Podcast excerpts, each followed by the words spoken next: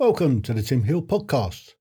If you have the time, you can not only listen to the episodes, but you can also watch all the shows, and you'll find the links in the description below.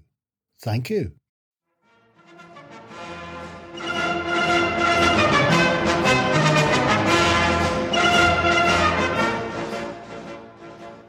Welcome to Series 4 of the Tim Hill podcast. In this series, it's Tim having a rant. That is me. So if you enjoy me having a bit of a rant and going on about what's going on in today's society, stay tuned. If you don't want to listen to me rant, well, you can always turn me off.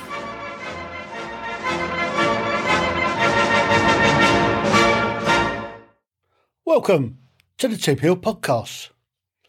And this time, um, it's just been announced, or over the weekend, that Sajid Javid, the Health Secretary, is now um, going to enforce mandating masks in shops and on public transport.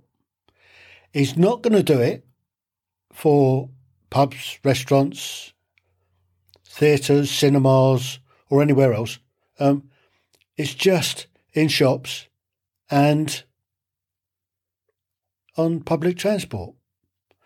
Now, forgive me for being a little bit cynical, but does this smell of something? They've got this new virus or this this new um, variant of the uh, the coronavirus. It's a funny old name. Uh, coming in from South Africa. Now they've identified nine cases in the UK so far. That is, um, the South Africans are saying that they, they've seen no real significant changes in the amount of people that are being hospitalised with this new variant. Um, it's not it's not um, showing up any adverse stuff at the moment, and and everybody over here is saying, "Well, we just don't know yet. We just don't know. Uh, so we're just going to be careful." Um, they, they're going to make mandatory everybody that goes into a shop or going on public transport wear a mask. Now, there's lots and lots of evidence out there that showing that masks don't actually do an awful lot. Mean, I covered this the other day, but why are they hell bent on people wearing masks? But not in pubs and restaurants, theatres, uh, and, and cinemas, and, and, and outdoor events and indoor events, just in shops and on, on public transport? Um, it's a good question to ponder. So, this new variant, they were they're, they're erring on the side of caution. So the, the, the health secretary and a few others, the the, the Vallances and Whitties are, are going to be having another press conference at three o'clock this afternoon, uh, and we'll see what happens with that. But I suspect that um, they're going to impose a few more um, stringent um, regulations on us all just to help out, just to be safe, just so we can have Christmas. I've got a funny idea we ain't going to have a Christmas. I've got a funny idea. They're probably going to be going with something. Oh, well, sorry, people, but you haven't complied fully, and we're going to have to. You, you're going to have to self isolate over Christmas and the New Year again, just to just to stop the the NHS being overwhelmed because of this new variant that's probably not as bad as the Delta. But it just gives them that little piece of power that they've been so used to for the last almost two years now.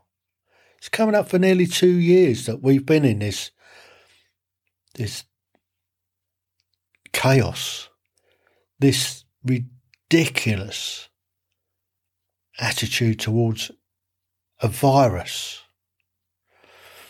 Now, there's lots of theories out there on how this this um, virus started in the first place, whether it started in a uh, in a wet market in, in China, or is it something a bit more sinister? Was it um, cultivated in a lab and something went wrong?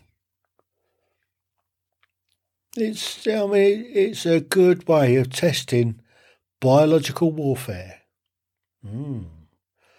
Biological warfare is probably one of the most difficult to control once it gets going.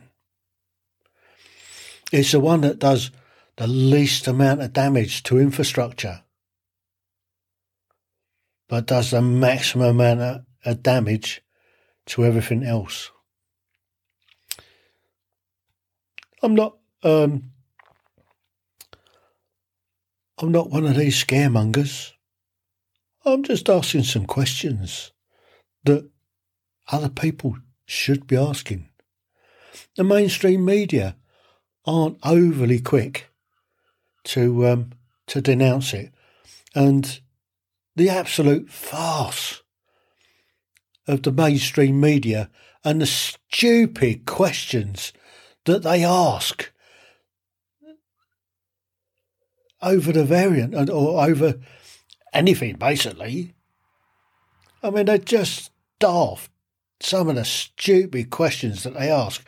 And you just know that these guys are on the side of wanting to to control the population and, and keep everybody under the thumb. I'm uh, I've read Laura Dodsworth's book, A State of Fear.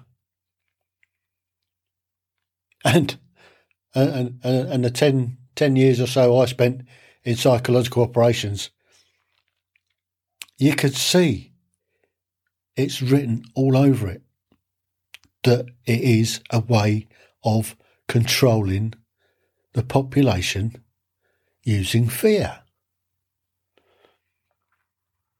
I put a post up on Faceache or Facebook and I got slaughtered. I've had enough. I'm not going to wear a mask. That's all I put. And um, the amount of people that come back and give me a hard time over the fact that I'm not prepared to wear a mask if I go into a shop or if I go into public transport. I'll, I'll state the fact now. Although I've been double jabbed, I've had my booster, and I've also had my flu jab. I'm not an anti vaxxer by any stretch of the imagination. But at the same time, I'm not prepared to, to show people my health. It's my concern whether I'm jabbed or not. I don't want to be dictated to as to what I can do or who I can show my medical records to. It's got nothing to do with him. It's my concern. And it's my my concern if I want to wear a muzzle or not. Personally, I don't like wearing a muzzle. It's it affects my mental health. I struggle enough with my mental health as it is without making it worse by wearing a muzzle. So I'm not going to wear one. That's the end of the story. And I don't care who gives me a hard time about it. It's my choice. And that's the problem with this government. They're not giving us, they're not trusting us to do the right thing by ourselves. They're dictating it to us. And and they've got these groups that are out there advising the government as to how to handle this situation and how to instill fear into the population, how to control the uh, the population. Originally, um, back 18 months or so ago, the uh, the likes of Whitty and Vallance were saying there's no way, no need to wear a mask. It, it, they don't do anything uh, for the for the general population. Then all of a sudden, um, oh, masks are a really good thing. How many of their mates got contracts to um, to produce masks? How many? Hmm.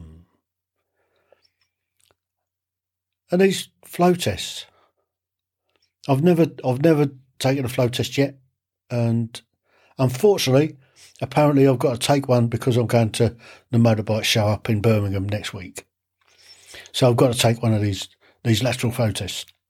So I popped into the local chemist and I asked her, uh, "How do I get one of these taxpayer funded um, lateral flow tests?"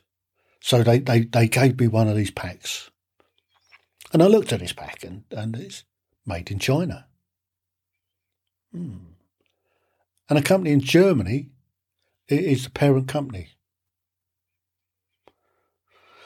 Somebody is making a huge amount of money out of these testing kits, out of these muzzles.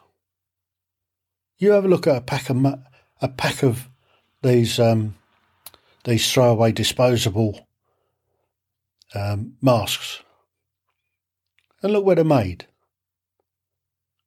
Look at the company that, that has asked for them to be made. And then have a look where it traces back to. How much do you pay for a pack of masks? Somebody's making an awful lot of money out of this pandemic, which isn't a pandemic. Look at the likes of Sweden. Sweden left most of the decisions up to its population on what they did. They didn't lock down and they didn't enforce muzzle wearing. They encouraged people, once the jabs became available, to go and get the jabs. And they've had a huge amount of success.